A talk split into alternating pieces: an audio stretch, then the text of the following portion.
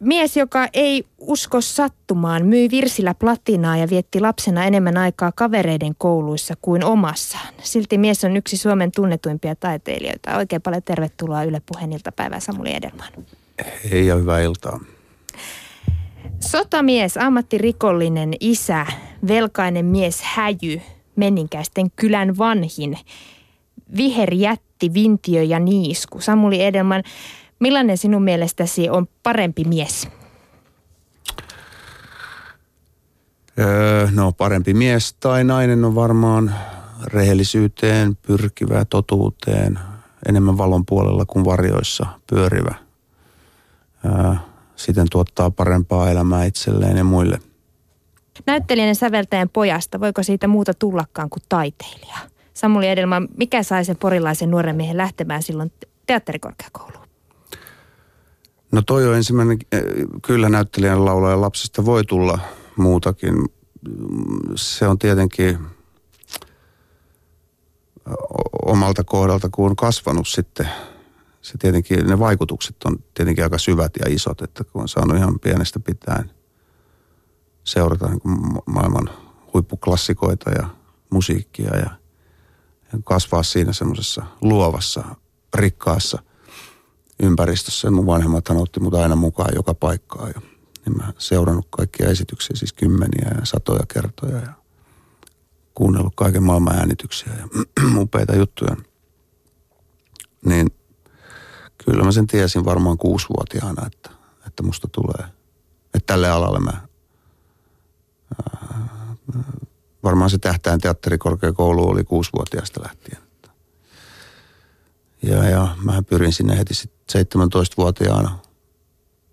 Pääsin silloin vikaan vaiheeseen. Sitten ne sanoi, että pitää mennä vähän kasvamaan. Ja sitten mä menin armeijaan, Turun ilmatorjuntapatteristoon, jossa minusta tuli mies. Ja, Kasvoit ja, siellä. Kyllä. Ja, ja, ja sitten kun olin mies, niin sitten mä pyrin uudestaan. Ja, ja, ja sitten sillä kerralla mä pääsin silloin oli Jussi Parviaisen kausi al- alkoi. Tai se koko Jussi Parviaisen se rehtorikauden mä olin, eli sen puolitoista kaksi vuotta. Tehtiin raamattu. Se kesti kuusi tuntia. Ja sitten oli Figaron häät. Se oli, se oli niistä kaikista huikein esitys. Se oli myös kuusi tuntia. Ja sitten oli siellä Siinä on paukutettu vähän. Se oli, kans kuusi tuntia, ne oli kuuden tunnin megaesityksiä. Mutta se, siellä mentiin kyllä lujaa ja se oli kyllä, oli kyllä aika, siinä oli, siinä oli paljon hyvää. Mutta paljon huonoa niinkö? Ei, sano vaan kaikessa, siinä oli paljon hyvää, joo. No miten sitten, sä sanoitkin, että sä oot taiteilijaperheen lapsi ja tuli seurattua sitä taidemaailmaa, taideelämää. Oliko sulla mitään idoleita tai esikuvia vai oliko se semmoista normaalia, normaaliutta se, mitä sun ympärillä oli vai seurasitko sä jotakin ihan idolin lailla? No kaikillahan meillä on omat, omat esikuvamme ja kannattaa valita hyvät esikuvat elämässäni. Ää, totta kai mulla oli semmoisia semmoisia näyttelijöitä, ketä sitten sai seurata. Siellä oli paljon liuta niitä, että... Paljasta nyt yksi. No ei, sit se, se tietenkin... Ää, no, no mä sain seurata siis paljon ryhmäteatterin ja komteatterin ja kaupungin teatterin esityksiä. Niitä mä seurasin eniten, eniten ja niitä näyttelijöitä, ketä siellä oli. Että. Joo kovin monta sun, vuotta sun ei tarvinnut sitä sellaista tähteyttä odottaa. Se, se tuli, tuli Euroviisukarsinat ja Peki. Miltä se hässäkkä silloin tuntui? Osasko sitä odottaa? Oliko sulla semmoinen, että nyt on jotain täyttynyt, joku toive tai unelma? No olihan se aikamoinen aalto. Aallot on ihan, on ne aikamoisia aaltoja, että kyllähän silloin mentiin aika, aika lujaa. Että. Aallon päällä. Niin, päästiin keikkabussiin ja kierrettiin Suomea semmoisella 28 keikan kuukausivauhdilla. Ja olihan se, olihan se tosi hauskaa ja, ja kuitenkin sitten se kouli koko ajan tähän tekemiseen. kuitenkin isoin koulu on tämä tekemisen koulu, että kun tekee, mitä enemmän tekee, niin sitä enemmän se koulii. No kouli, mm. niin. Minkälaisen koulinnan se julkisuus sulle toi? Minkälaisen kypärän se kasvatti? No en mä nyt osaa sanoa vaan nyt julkisuudesta, vaan ylipäänsä kaikesta, että kaikki se, kaikki se kouli, mitä tekee, että, se, että ei se teatterikoulu sitten esimerkiksi riitä, että sitten alkaa se työn tekeminen ja se on se kaikkein paras opettaja sitten. Ja siihen liittyy sitten kaikki, mitä siinä on, että yhtään nyt erittelemättä mitään, niin, niin, niin Kyllä. 28 päivää kuukaudessa, se on, se on paljon sitä työtä, Oli. paljon opetusta. Joo, mutta mä olin, mä olin silloin vähän nuorempi. Mä jaksoin. Enää ei menisi. Kyllä se vieläkin menisi, mutta ei varmaan ihan samalla semmoisella niin, samalla lennolla. Varmaan, tai se mikä tänä päivänä on erilaista, että täytyy keskittyä oikeastaan, että se menee, että, että saa nukuttua riittävästi ja käy, käy vähän jumppaamassa ja treenaamassa. Ja, Eli kaikki ja, nämä suomalaiset nykyperusarvot. En, en, niin, en, tai ehkä maailmassani. Että kuitenkin, että ravinto on hyvää ja näin, niin silloin jaksaa. Että silloin nuorempana niin näitä asioita ei paljon tarvinnut miettiä, että pystyy valvomaan öitä ja silti tekee sitten työnsä näin kun mä googletin sun nimen, niin suuri osa hakutuloksista viittasi tähän sun muusikkouraan. Ja mulle se oli hämmästys, koska mä oon varmaan sitä sukupolvea, jolle sä oot ennemminkin näyttelijä kuin muusikko. Kumpi sä olet itsellesi enemmän, Samuli Edelman, näyttelijä vai muusikko? No sillä hetkellä, kun mä oon kiertueella tai teen levyä, niin kyllä se nousee pintaan. Mutta sitten taas toisaalta, kun mä oon, oon teen jotain, saan olla mukana jossain – elokuvassa tai on joku hyvä semmoinen menossa, niin, niin kyllä mä silloin, se taas on enemmän pinnassa. Että, tota multa on kanssa kysytty, kysytty nyt jo 25 vuotta ja en mä oikein osaa sanoa siihen vieläkään, että kumpi nyt on tärkeämpi. Että se, mitä nyt kullonkin tekee. Että se, ää, ihminen voi tehdä monenlaista, mutta aina parempi, jos pystyy tekemään vähän eri aikaan. Että se, se ei, että ne ei menisi niin kauheasti päällekkäin, mutta ainakin mun kohdalla. Mutta äh, mahdollisuudethan on niin kuin sinänsä rajattomat kaikilla, että mitä, mitä, mitä haluaa tehdä, että mikä kuplii, että mikä, mikä tuottaa semmoista innotusta ja mitä kohti haluaa äh, mennä. Että ei, ei, ei ole pakko sillä tavalla lokeroitua johonkin yhteen, jos ei halua. Että, että siksi mä oon halunnut tehdä sillä tavalla näitä, näitä molempia asioita. Sä et ole siis roolissa silloin, kun sä, sä oot muusikkona, vai onko se joku rooli? No, enkä mä sano ehkä muusikkona, mutta sanotaan nyt vaikka laulajana, niin kyllähän sitä varmaan, kun laulaa, en mä tiedä onko tämä käynyt ihan totta, mutta ainakin se voi tuntua siltä, että silloin kun laulaa, niin se jotenkin on paljaampaa että siinä jotenkin sielu soi. Mm. Se ainakin tuntuu siltä. En ole varma, onko se totta. Puhutaan vielä näistä rooleista. Siis täällä on valtava litania erilaista väkivaltaista isää, ammattirikollista, häjyä. Paljon myös tunteita, häpeää, pelkoa, herkkyyttä ja iloa.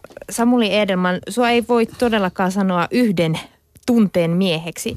Mistä tämmöinen tunneskaalan tai mitä tämmöisen tunneskaalan omaaminen vaatii? Onko se sitä verta, hikeä, kyyneleitä vai onko se luonnon lahjakkuutta? Osaa muuntautua moneksi? No, osa on varmaan lahjakkuutta ja sitten, sitten työtä ja sitten uskallusta heittäytyä ja näin. Mutta onhan tuolla ää, mm, tässäkin maassa on niin upeita, monta upeita näyttelijää, jotka tekee monenlaista. Ja, ja tietenkin se sitten tulee ehkä näkyvämmäksi, kun tekee elokuvissa ehkä, että, että se on sitä, se on sitä näyttelijän työtä. En mä osaa siihen oikein sen, sen Onko tunteita enempää. harjoitella? Tai tunne ilmaisua sille, että se no sulla onhan, on joka, joka no, lajissa oma taso? No on olemassa erilaisia tekniikoita ja, ja tapoja ja mä oon niitä, niistä kokeillut joitakin ja monia ja se on semmoista, sitä sen kanssa myös voi leikkiä ja mikä sopii sitten kenellekin ja näin. Että, mutta, mutta sen se joka kerta vaatii joka tapauksessa, että oli se tekniikka mikä vaan, että siinä on heittäytymistä ja, ja kuitenkin iloa ja kuitenkin valosta käsi, vaikka olisi varjoja, varjoja niin jotenkin, jotenkin rakkaudessa itseään ja muita kohtaan.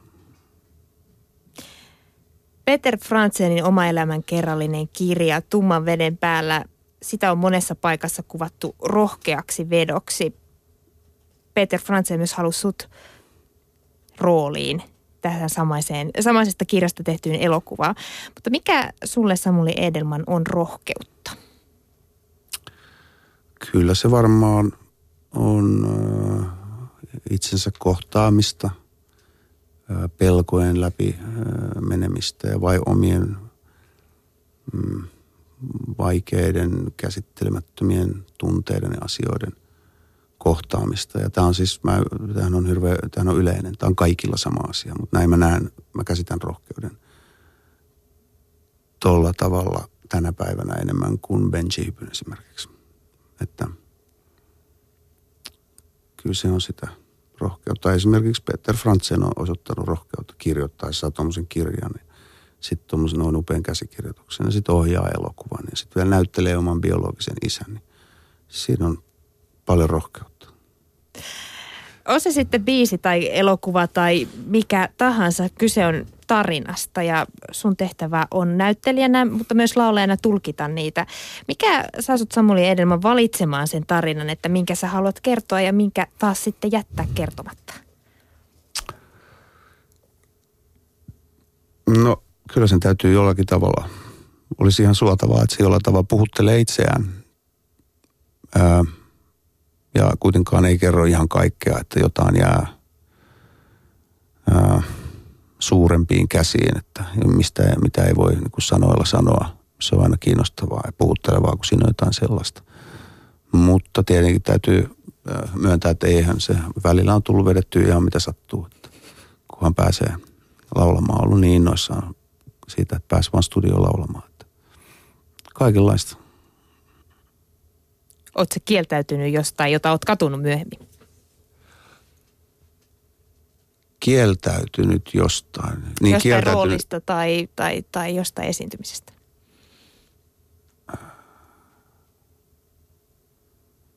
Hmm.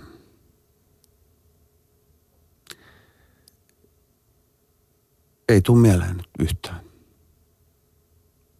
Voi Se olla, että voi... tulee sitten myöhemmin, mutta nyt just ei tule mieleen mitään on saanut tehdä kyllä ihan monenlaista ja on siitä tosi kiitollinen. Monenlaista tosi, todellakin. Olet mies, joka on päässyt maistamaan, en tiedä onko se Hollywoodin makea vai suolaista vettä.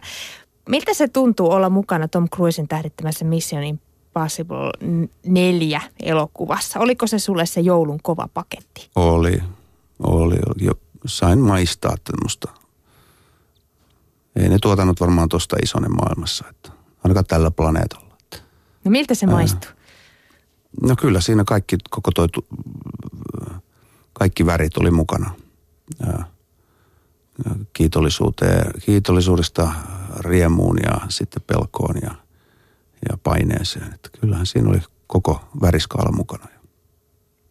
Joo, se oli upea juttu, upea kokemus jääkö suomalaiset elokuvat nyt tämän jenkkiversion va- varjoihin? Nähdäänkö sua enää suomalaisissa elokuvissa? Vai no, haetko sinne suurempiin vesiin? No en niin aktiivisesti, mitä mä nuorempana olisin hakenut. Ja Suomessa tehdään upeita elokuvia myöskin. Että ei se ole sitä, ei se raha ja massiivisuus ratkaise kaikkea. Että ei se, ei se ole pääasia kuitenkaan, mutta se oli ihan mahtava kokemus ja upea oli nähdä, niin kuin, miten noin maailmanluokan ammattilaiset tekee töitä ja millaisella, millaisella keskittymisellä ja todella vaikuttavaa. Niin oliko se se suurin ero? Kaikki nyt varmaan voi ajatella, että rahaa, rahaa on valtavasti paljon enemmän kuin suomalaisissa elokuvatuotannoissa. Ja sitä myötä varmaan ryhmä, ryhmäkokokin siellä kuvauspaikalla on suuri. Mutta mitä, mitä kaikkea muuta? Sanoit, että siellä tehdään intensity tai hyvällä keskittymiskyvyllä sitä leffaa. Mitä tehdään sitä, tehdään sitä Suomessakin, en mä siihen, si, siihen puutu, mutta sanotaan, että päivät oli tosi pitkiä ja niitä, se kuvausjakso on paljon pidempi. Että se tietenkin sillä tavalla vaatii, vaatii vähän enemmän ainakin sitten näiltä mm, niin kuin päätähdiltä, että kyllä, kyllä ne teki kyllä yötä, päivää ja yötä koko ajan tai monta kertaa, että, että se, mutta tietenkin se työ on ihan samaa missä päin tahansa. Että siinä on kamera ja kuvaaja ja ohjaaja ja sitten on näyttelijä ja kävelee huoneen päästä toiseen, niin siinä on jo yksi kohtaus. Turhauttiko monta ottoa? Ei, opetti. Mitä se opetti? Kärsivällisyyttä ja keskittymistä. Vaadittiinko siellä myös enemmän? Öö, en mä niinkään voi sanoa, että kyllä, kyllä hyvissä produktioissa aina se vaatii kaikilta. Silloin kun tehdään, silloin kun kaikki tekee, niin kaikki se koko tilanne vaatii kaikilta ja hyvä ohjaaja vaatii. Että ei sekään ole sillä tavalla eroavaista. Että oikeastaan ainoa vaan, että se on pidempi kuvausjakso ja enemmän rahaa. Että se on massiivisempi. Huomenna tosiaan nyt tullutkin monta kertaa esille, mutta Helsingin Johanneksen kirkossa sananparsi aina jossitella voi kajahtaa sinunkin sustasi Samuli Edelman. Onko sulla mitään jossiteltavaa urallasi? Ei ole. Ainakaan nyt tällä hetkellä ei tule mieleen. Että huomenna ei tosiaan joo. Cheekin ja mun ensiesiintyminen Johanneksen kirkossa kello 19 huomenna. No tämän jälkeen, mistä sen jälkeen unelmoit Samuli Edelman? Cheekin kanssa on vedetty. Öö. Tuleeko yllättävä punklevy? Joo, niin paluu sinne Tunkiojuurille. Tunkiojuurille. Joo, tiesit sä, että Tunkion vai? Siis se, se oli mun ensimmäinen. Siinä oli myös Kalle Chydenius. Siinä oli jo aikamoinen meininki. Mutta en ole palaamassa nyt varmaan punkin pariin. En. Vielä ainakaan. niin. En, ei, ei ole. Eikä ole nyt mitään semmoista jättiunelmaa nyt, mitä tässä voisi jakaa. Että sanot, kyllä tämä huominen konsertti on yksi iso, iso ö, tai mun itse asiassa silloin alkuvuosina mun iso unelma oli, että, että se ei vaan mm, jäisi tämmöiseksi pieneksi harrastukseksi, niin kuin – Mikalle ja Petelle ja mulle ja Karille ja ketä siinä on nyt ollut talkohengessä mukana tekemässä näitä, vaan että se tulisi tämmöinen perinne. Ja nyt näyttää siltä, että me ollaan jo seitsemän vuotta tehty ja melkein joka vuosi. Yksi vuosi on kai ollut välissä. Että on semmoinen unelma, että, että tämä ää, muodostus sillä tavalla perinteeksi, että tämä tapahtuisi joka vuosi. Kerro vielä Samuli Edelman, että Kumpi on helpompaa, sukeltaa rooliin vai korallien alle?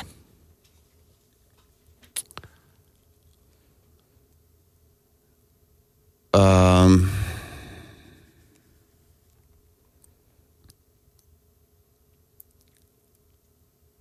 Kyllä se varmaan on se sukeltaminen rooliin sitten kuitenkin. Kiitos haastattelusta. Olkaa hyvä.